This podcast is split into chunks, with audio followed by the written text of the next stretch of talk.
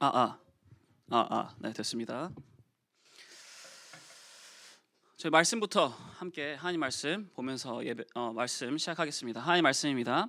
요나서 저희들 계속해서 요나서 어, 하고 있는데 요나서 3장 8절에서 9절 말씀입니다. 요나서 8장 아니 3장 8절에서 9절 말씀입니다. 제가 세 번역 성경으로 가져왔으니까 조금 더 읽기 편하실 겁니다. 어, 그러면 다 함께 한 목소리로 합독하겠습니다. 읽겠습니다. 사람이든 짐승이든 모두 굵은 배원만을 걸치고 하나님께 힘껏 부르짖어라. 저마다 자기가 가던 나쁜 길에서 돌이키고 힘이 있다고 휘두르던 폭력을 그쳐라. 하나님께서 마음을 돌리고 노여움을 푸실지 누가 아느냐. 그러면 우리가 멸망하지 않을 수도 있다. 아멘. 우리의 언어, 우리의 언어는 시간의 흐름에 따라 그 언어의 의미가 변질되게 됩니다. 동의하십니까? 아, 한 분만 동의를 하시네요. 제가 이제 예를 들어 보겠습니다. 아마 조금 더 그럼 동의하실 수 있을 것 같아요. 여러분 제가 만약에 여기서 여러분들에게 여러분들 머릿속에 지금 이 단어에 연관된 것을 떠올리세요 하라고 말씀드리겠습니다. 그때 무엇을 떠올리시는지 한번 생각해 보시기 바랍니다. 여러분, 지금 여러분들 머릿속에 옥동자를 떠올려 보세요. 라고 말을 하면 여러분, 여러분들 머릿속에는 어떠한 이미지가 그려지십니까? 귀엽고 사랑스러운 어린 남자아이가 머릿속에 떠오르십니까? 아니면 못생긴 남자를 자처하며 대표하시는 이 개그맨 정종철 님이 떠오르십니까? 지금 이 시대를 살아가는 우리는 이 옥동자 하면 혹시 아이스크림 먼저 생각하셨나요? 오늘은 아이스크림 빼고 그 두 가지 중에 한번 떠올려 보시기 바랍니다. 지금 이 시대를 살아가는 우리에게 어, 이 옥동자 하면 어떻게 보면 친근하게 더 떠오르는 것이 바로 이 개그맨 정중철님이실 겁니다. 그렇게 우리에게 지금 이 옥동자라는 단어의 의미는 어떻게 보면 못생김입니다. 아마 여러분들이 여러분 친구들 친구에 다가가서 야 너 옥동자 닮았다. 너 옥동자 같아. 라고 하면요. 아마 진짜 뺨을 맞으실 수도 있습니다. 아마 여러분들이 여러분들의 친인척에게 가서 그분들의 이갓 태어난 이 아이를 보고 어머 너무 옥동자 같은 아이예요라고 하면은 어쩌면요 여러분 여러분의 의도가 어떠하였든 뺨으로 끝나지 않을 수가 있어요. 그 자리에서 당장 도망쳐 나오셔야 됩니다. 사실 이 원래 이 옥동자라는 이 단어의 의미는 귀엽고 어린 남자아이를 뜻하였습니다. 그런데 이 단어가 시간의 흐름에 따라서 시대에 따라서 그 의미가 달라졌다라는 거예요. 즉 언어 아니 조금 더 정확히는 이 단어의 의미는 시간의 흐름에 따라 변질되게 된다라는 것입니다. 그리고 이것은 어떻게 보면은 그 모든 세상에 있는 모든 단어에 적용이 될 수가 있어요. 어떠한 단어든 간에 시간의 흐름에 따라서 단어의 의미가 변질될 수 있다라는 것입니다. 하지만 여러분 아무리 긴, 흐르, 긴 시간이 흐를지라도 아니 이미 흘렀을지라도 그 의미가 변질되어서는 안 되는 단어들이 있습니다. 어떤 때에나 그 의미가 똑같아야 되는 단어들이 있어요. 어떠한 단어들이냐? 바로 진리에 연관된 단어들입니다. 진리는요, 변하지 않습니다. 시간이 어느 때이든 시대가 어느 때이든 그 진리는 변하지 않아요. 만약에 변한다면 그 의미가 변하, 변한다면 그것은 더 이상 진리가 아닙니다. 그렇게 이 진리와 직접적으로 연관되어 있는 단어들 또한 시간의 흐름에 따라서도 변해서는 안 됩니다.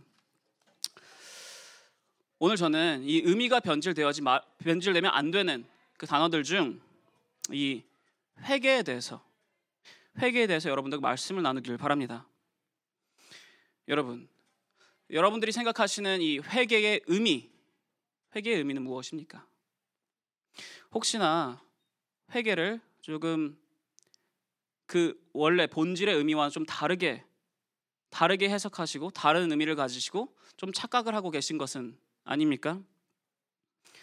혹은 머리로는 지식적으로는 너무나도 많이 들어서 설교에서 뭐 사람들에게서 너무나도 이 회개가 무엇인지에서 너무나도 잘 알고 있, 잘 알고 있는데 머리로는 알고 있는데 나의 삶으로는 나의 행동으로는 그 회개를 내가 아는 것만큼 온전히 실천하지 못하고 계십니까?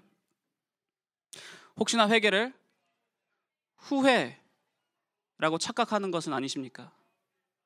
회개를 슬퍼하고 눈물 흘리는 것으로 회개를 자책하는 것으로 혹은 회개를 벌 받기가 무서워 하게 되는 것으로 착각하고 계신 것은 아니십니까?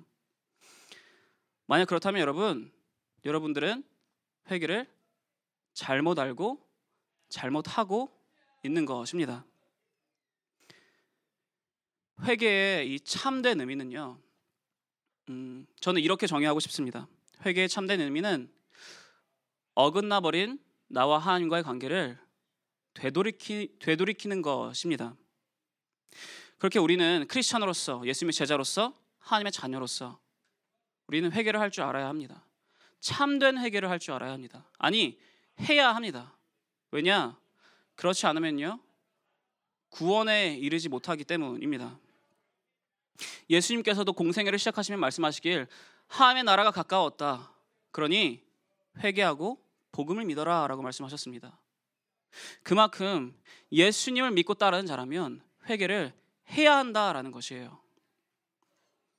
그렇다면 우리는 이 시대를 살아가는 크리스천으로서 변질되지 않은 참된 회개를 어떻게 해야 되냐? 참된 회개란 무엇이냐?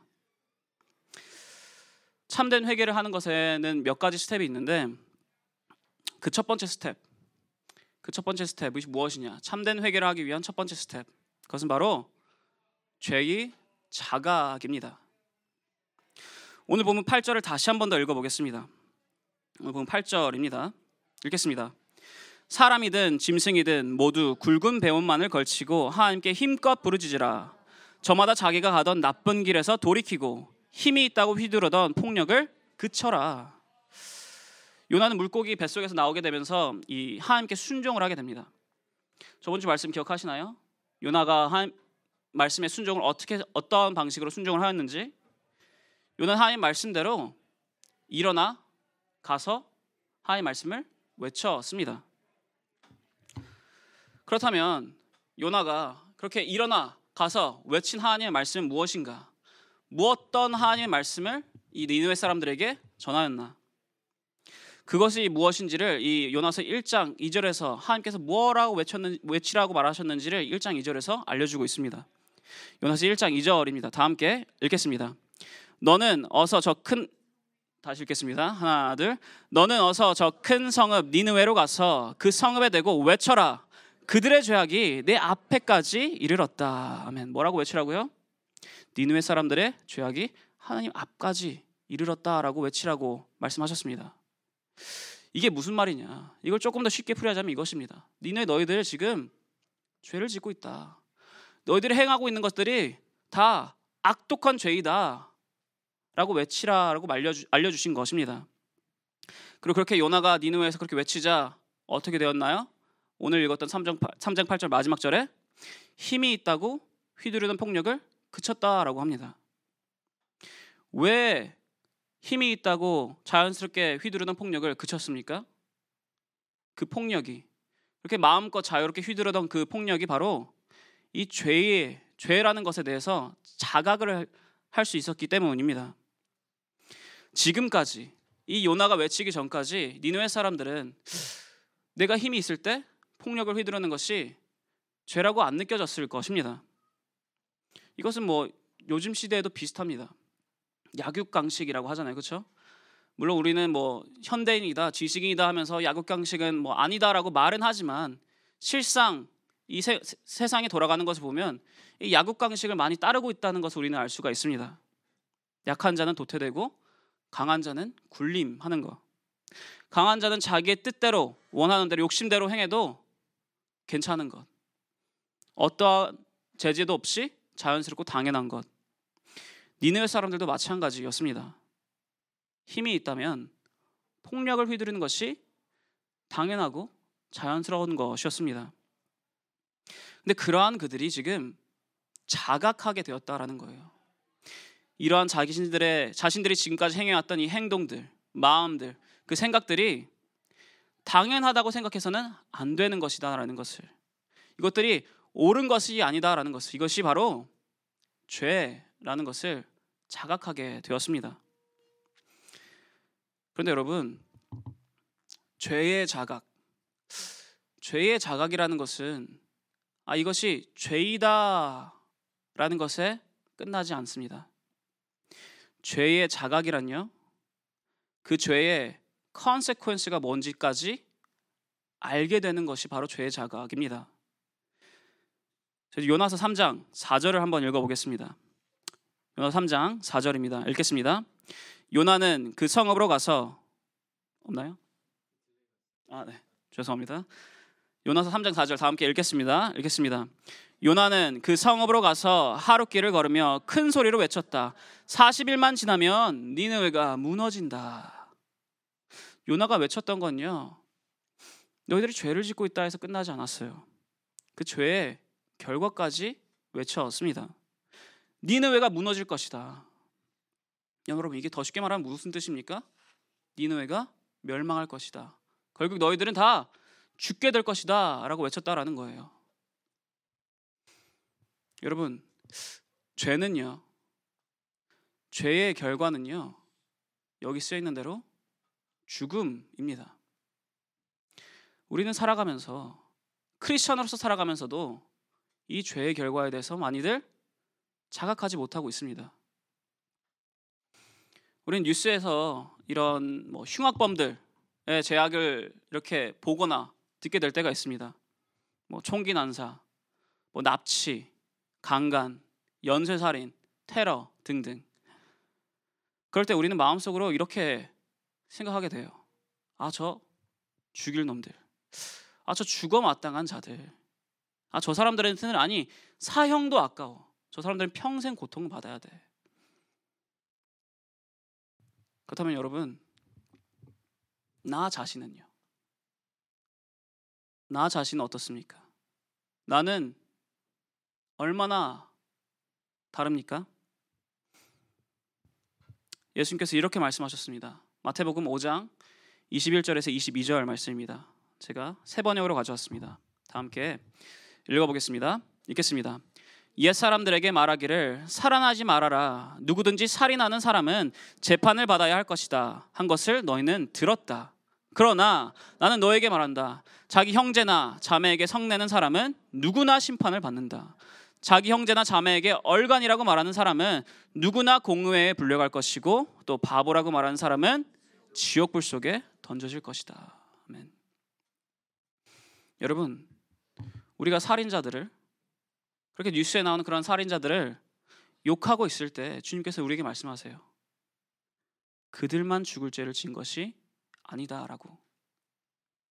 나의 형제 자매에게 화를 내는 것도 그들 뒤에서 욕을 하는 것도 그들을 미워하는 것도 지옥 불에 던져질 죽어, 죽어 마땅한 일이다라고 말씀하십니다. 그러면서 또한 말씀하세요. 5장 27절 그리고 28절입니다. 마태복음 5장 27절 28절입니다. 다 함께 읽겠습니다. 가늠하지 말아라. 가늠하지 말아라라고 하고 말한 것을 너희는 들었다. 그러나 나는 너희에게 말한다. 여자를 보고 음욕을 품는 사람은 이미 마음으로 그 여자를 범하였다. 아멘. 우리가 강간을 하는 자들 혹은 불륜을 저지르는 자들을 그렇게 욕하고 있을 때 주님께서 또한 말씀하시는 거예요. 마음속에 음욕을 품는 것. 나의 마음속에 음란한 생각과 마음을 가지는 것만으로도 우리는 이미 그 상대방을 범하였다라고 합니다. 이미 마음 가운데 생각 가운데 그 음란한 생각을 가지고 있는 것만으로도 죽을 죄를 지었다라는 거예요. 아마 이것을 들으실 때 어떤 분들은 좀 억울하실 것입니다. 어떻게 그게 같을 수가 있냐? 연쇄 살인범들, 뭐 테러범들, 강간자들, 뭐 어떻게 내가 그러한 사람들과 내가 어떻게 그러한 사람들 같을 수가 있냐고. 그러한 사람들이 죄를 지은 사, 그러한 죄를 지은 사람들은 그들의 죄 때문에 수많은 사람들이 고통받지 않느냐고. 그런데 내가 나 혼자서 나의 마음 속에 그냥 나 혼자 품은 그 죄가 어떻게 그들의 죄와 결과가 같을 수 있냐고. 여러분, 죄의 영향은요, 다를 수 있습니다. 죄의 영향에는 크고 낮음이 존재를 합니다. 수만 명을 학살하는 것과 내 마음속에 누군가를 싫어하는 것은 이 당연하게도 이 세상에 끼치는 영향이 다릅니다. 근데 영향은 다르지만요. 그 결과는 같습니다. 로마서 3장 23절입니다. 제가 읽겠습니다. 모든 사람이 죄를 범하였습니다. 그래서 사람은 하나님의 영광에 못 미치는 처지에 놓여 있습니다. 여기에 쓰였기를 모든 사람이 이미 죄를 범하였다라고 말씀하십니다. 그리고 그, 그 죄가 이 세상 속에서 큰 영향을 끼치던 작은 영향을 끼치던 우리의 죄는 우리를 하나님의 영광에 못 미치게 한다라고 말씀하세요. 쉽게 말해서 우리의 죄 때문에 그 죄가 이 세상에서 크든 작든 하나님 나라의 천국의 구원에 이르지 못하게 한다라는 것입니다. 예를 들어 이런 것이에요. 여러분들 앞에 한번 상상해 보시기 바랍니다. 여러분들 앞에 이 깊게 갈라진 폭이 굉장히 넓은 틈이 있습니다. 뭐 절벽이라고 표현을 해도 좋습니다. 그리고 우리 뒤에는 지금 이 화재 혹은 이 엄청난 이 불 때문에 이 거대한 불이 점점 더 우리를 향해 다가오고 있습니다. 우리는 이 폭넓은 이, 이 틈을 이 절벽을 뛰어넘어 반대편으로 도달해야지만 비로소 살아갈 수가 있습니다. 그래야지만 살아남을 수가 있습니다. 그런데 여러분 보니까 내가 아직 뛰지 않고 보고 있는데 그 누가 뛰어도 그 반대편에 도착할 수가 없는 거예요. 어느 누구는 1m를 남기고 절벽 아래로 떨어지고요. 어느 누구는 30cm를 남기고 절벽 아래로 떨어집니다. 그 또 어느 누구는 10cm를 남기고 절벽 아래로 떨어져요. 그렇게 세상에 있는 모든 사람들이 시도를 하였지만 그 누구도 자신들의 힘만으로 그 반대편에 도착을 할 수가 없습니다. 여러분, 몇 미터를 뛸 수 있느냐가 죄의 영향이라면요. 어쩔 수 없이 그 틈 아래로 절벽 아래로 떨어지는 것이 바로 죄의 결과입니다. 회개, 회개란 이 죄의 결과를 자각하는 것입니다. 내가 사소하게 생각했던 아 이 정도면 괜찮아. 아 이건 어쩔 수 없어. 라고 생각한 그런 내가 타협한 죄들 아니면 어쩌면 죄라고도 생각하지 않았던 그 모든 것들이 사실은 나를 죽음으로 몰고 있는 죄임을 자각하는 것입니다. 여러분 이 죄에 대해 이 죄의 무거움에 대해 이 죄의 결과에 대해서 자각을 하게 되면요. 지금 내가 계속해서 매일매일 반복하고 있는 그 죄들 멈추지 않을 수가 없습니다. 힘이 있다고 휘두르던 그 폭력을 멈출 수밖에 없다라는 것입니다. 이게 바로 회개의 시작이에요. 죄의 자각. 주님께서는 우리가 죄의 자각을 하길 원하십니다. 왜냐? 그래야지만이 구원으로 이룰 수 있기 때문에. 그리고 여러분 회개는요. 이 죄의 자각에서 끝나지 않습니다. 거기서 끝나면 이 죄의 자각에서 끝나면 아 죄가 이런 이런 게 죄지. 그리고 아 죄의 결과가 죽음이지. 딱 여기까지 끝나면요. 그것은 회개가 아니라 후회이고 자책입니다. 걸음을 멈추고서 끝나는 것이 아니라 발걸음의 방향을 돌이키는 것.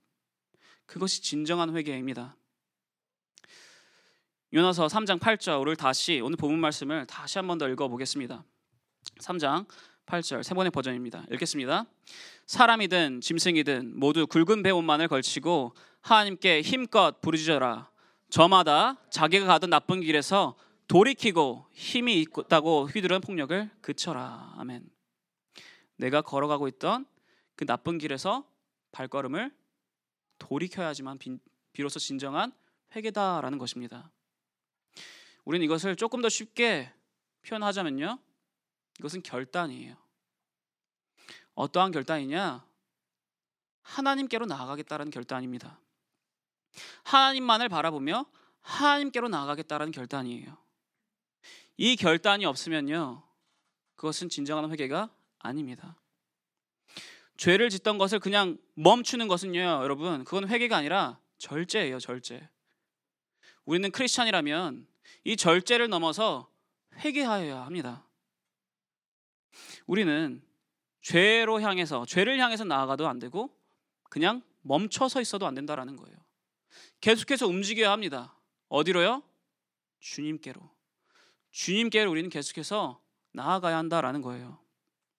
우리가 회개를 할 때 이런 고백을 하지 않습니까? 주님 제가 뭐 이러이러한 죄를 지었습니다. 주님 죄송합니다. 주님 용서해 주세요. 여기서 끝나면요. 그것은 온전, 온전한 회개가 아니다라는 거예요. 그러한 고백과 함께 여러분 결단하셔야 된다라는 겁니다. 주님 죄송합니다. 용서해 주세요. 이제는 제가 주님께로 나아가겠습니다. 주님만을 향해 나아가겠습니다. 라고. 그런데 여러분, 저희가 방금 한 이 고백, 이 마지막 이 결단의 고백이 진심으로 하기가 굉장히 사실 쉽지 않습니다. 왜냐? 이 결단의 고백은요, 내가 더 이상 넓고 쉬운 길이 아니라 이제는 좁고 어려운 길을 가겠다라는 그런 선포의 결단이기 때문입니다. 나의 뜻대로, 나의 편함대로, 나의 욕심대로 나아가겠다라는 것이 아니라 이제는 주님의 뜻대로 나아가겠다라는 고백이에요. 그렇기 때문에 나 입술로 고백하기가 절대 쉽지가 않아요. 하지만 그럼에도 주님께서는 그 고백 하기를 원하십니다. 그 결단 하기를 원하십니다. 왜? 그래야지만 주님께로 돌아갈 수가 있으니까. 좁고 어려운 길이지만 그 길이 단 하나뿐인 구원으로 향하는 길이니까 주님께서 그 결단에 고백을 하길 원하십니다. 여러분 이것이야말로 우리 크리스찬이 알고 있어야 할 진정한 회개입니다. 그런데 여러분 이 회개는요 사실 아마 여기까지는 많이들 알고 계셨을 거예요. 맞아 우리 죄를 자각해야지.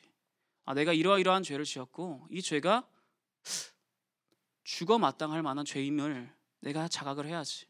아, 그래. 이제는 주님께로 돌아가야지. 근데 여러분, 회개에는요, 사실 우리가 익숙하지 않다라고 생각하는 잘 연관지지 못하는 한 가지 스텝이 더 있습니다. 요나서 3장 9절 말씀입니다. 요나서 3장 9절 말씀. 오늘 본문 마지막 절 말씀입니다. 다 함께 읽겠습니다. 하나님께서 마음을 돌리고 노염을 푸실, 푸실지 누가 아느냐? 그러면 우리가 멸망하지 않을 수도 있다. 아멘. 제가 다시 한 번 더 읽어드리겠습니다. 하나님께서 마음을 돌리고 노염을 푸실지 누가 아느냐? 그러면 우리가 멸망하지 않을 수도 있다. 니느웨 사람들은요 자신들이 행하던 그 죄악을 멈추고 이제 나쁜 길에서 돌이켜서 여호와께로 하나님께로 나아가겠다고 이 발걸음을 돌이켜 결단하였습니다. 하지만 그런데 그럼에도 불구하고 그들은 알고 있었어요. 그렇게 하더라도 하나님께서 자비와 은혜를 베풀지 않으면 결국엔 자신들은 멸망할 것을 알고 있었습니다. 그렇게 돌이켜 나아갈지라도 죽을 수도 있다라는 것을 이들은 알고 있었어요. 그렇기 때문에 지금 여기서 주님의 자비와 은혜를 구하고 있는 것입니다. 맞습니다, 여러분. 회개의 마지막 스텝. 너무나도 중요한 이 마지막 스텝은 바로 하나님의 용서입니다. 하나님의 자비입니다. 하나님의 은혜입니다. 하나님의 은혜 없이는 우리가 아무리 회개를 하여도 그것이 진정한 회개가 될 수 없다라는 것입니다. 그러면 우리는 어떻게 해야 되냐? 하나님께로 돌이켜도 결국에 하나님께서 허락하지 않으면 하나님께서 자비를 베풀지 않으면 어떻게 해야 되는 것이냐? 근데 여러분, 이러한 우리에게 기쁜 소식이 있습니다. 굿뉴스가 있어요. 무엇이냐? 하나님께서요. 그 하나님의 은혜를 이미 우리에게 선물하셨다라는 것입니다. 어떻게 해요? 예수 주 그리스도를 통해서 예수님께서 이 땅에 내려오시고 우리를 위해 우리를 대신하여 고통 당하셨습니다. 우리의 죄를 대신하여 고통 당하셨습니다. 우리가 받아야 할 마땅히 받아야 할 그 형벌을 대신 짊어 주셨습니다. 채찍질 당하시고 우리를 대신해서 침뱉음을 당하는 그러한 모욕을 당하시고 십자가를 짊어지셨으며 그 십자가에서 못 박힘 당하셨습니다. 그렇게 죽임 당하셨습니다. 무엇을 위해서요? 우리가 그 절벽 낭떠러지에서 떨어지지 않게 하기 위해서. 우리가 발걸음을 들려 하나님께로 나아갔는데 그 끝에 그 발걸음의 끝에 결과가 결국 절벽 낭떠러지라면 넘어갈 수 없는 절벽이라면 우리가 너무나도 그러한 우리가 너무나도 안타까워서 그 절벽을 넘어뛸 수 있는 구원으로 향하는 길을 그 길을 걸을 수 있도록 주님께서 우리에게 이미 선물해 주셨다라는 거예요. 그 길을. 여러분 이것이 바로 하나님의 은혜입니다. 죄인인 우리에게 하나님께서 그 끝없는 하나님의 사랑으로 선물해 주신 것입니다. 하나님의 은혜라는 것을. 그리고 이 은혜가 바로 회개의 마지막 step입니다. 그래서 방금 말했듯이 여러분 이 마지막 스텝 이미 주님께서 우리에게 선물하셨어요. 그러니 우리는 이 마지막 step을 걱정할 필요가 없습니다. 그저 우리가 해야 할 것은 자각하고 돌이키는 것이에요. 주님께로 나의 발걸음을 돌이키는 것입니다. 사랑하는 순례예배 여러분, 저는 오늘 뭐 여러분들에게 여러분 성경책 많이 읽으십시오. 기도 많이 하십시오. 여러분 겸손으로 나아가십시오. 라는 말보다는 이 질문을 여러분들에게 드리고 싶습니다. 여러분, 지금 여러분과 하나님의 관계는 어떠하십니까? 여러분과 하나님의 관계는 얼마나 어긋나 있으십니까? 여러분은 하나님과 얼마나 멀어져 있습니까? 지금 이 시간 여러분 이 질문에 정면으로 바라보시기 바랍니다. 피하지 마시기 바랍니다. 주님 앞에 정면으로 서시기 바래요. 그리고 그와 함께 하나님과 나의 거리가 얼마나 멀어졌는지 내가 하나님의 은혜를 얼마나 무시하고 얼마나 가볍게 여겼는지를 한번 바라보시기 바랍니다. 주님께서는요, 지금도 여러분들에게 이렇게 말씀하고 계십니다. 나에게 돌아오라 라고. 마지막 이 한 구절 읽고 여러분 말씀을 마치겠습니다. 요엘서 2장 12절에서 13절 말씀입니다. 요엘서 2장 12절에서 13절 말씀. 준비됐나요? 네. 다 함께 읽겠습니다. 지금이라도 너희는 진심으로 회개하여라. 나 주가 말한다. 금식하고 통곡하고 슬퍼하면서 나에게로 돌아오너라. 옷을 찢지 말고 마음을 찢어라. 주 너희의 하나님께로 돌아오너라. 주님께서는 은혜롭고 자비로우시며 오래 참으시며 한결같은 사랑을 늘 베푸시고 불쌍히 여기는 마음이 많으셔서 뜻을 돌이켜 재앙을 거두기도 하신다. 아멘. 다 함께 기도하겠습니다. 저희들 어, 기도하는 시간 가운데 여러분 이렇게 기도하시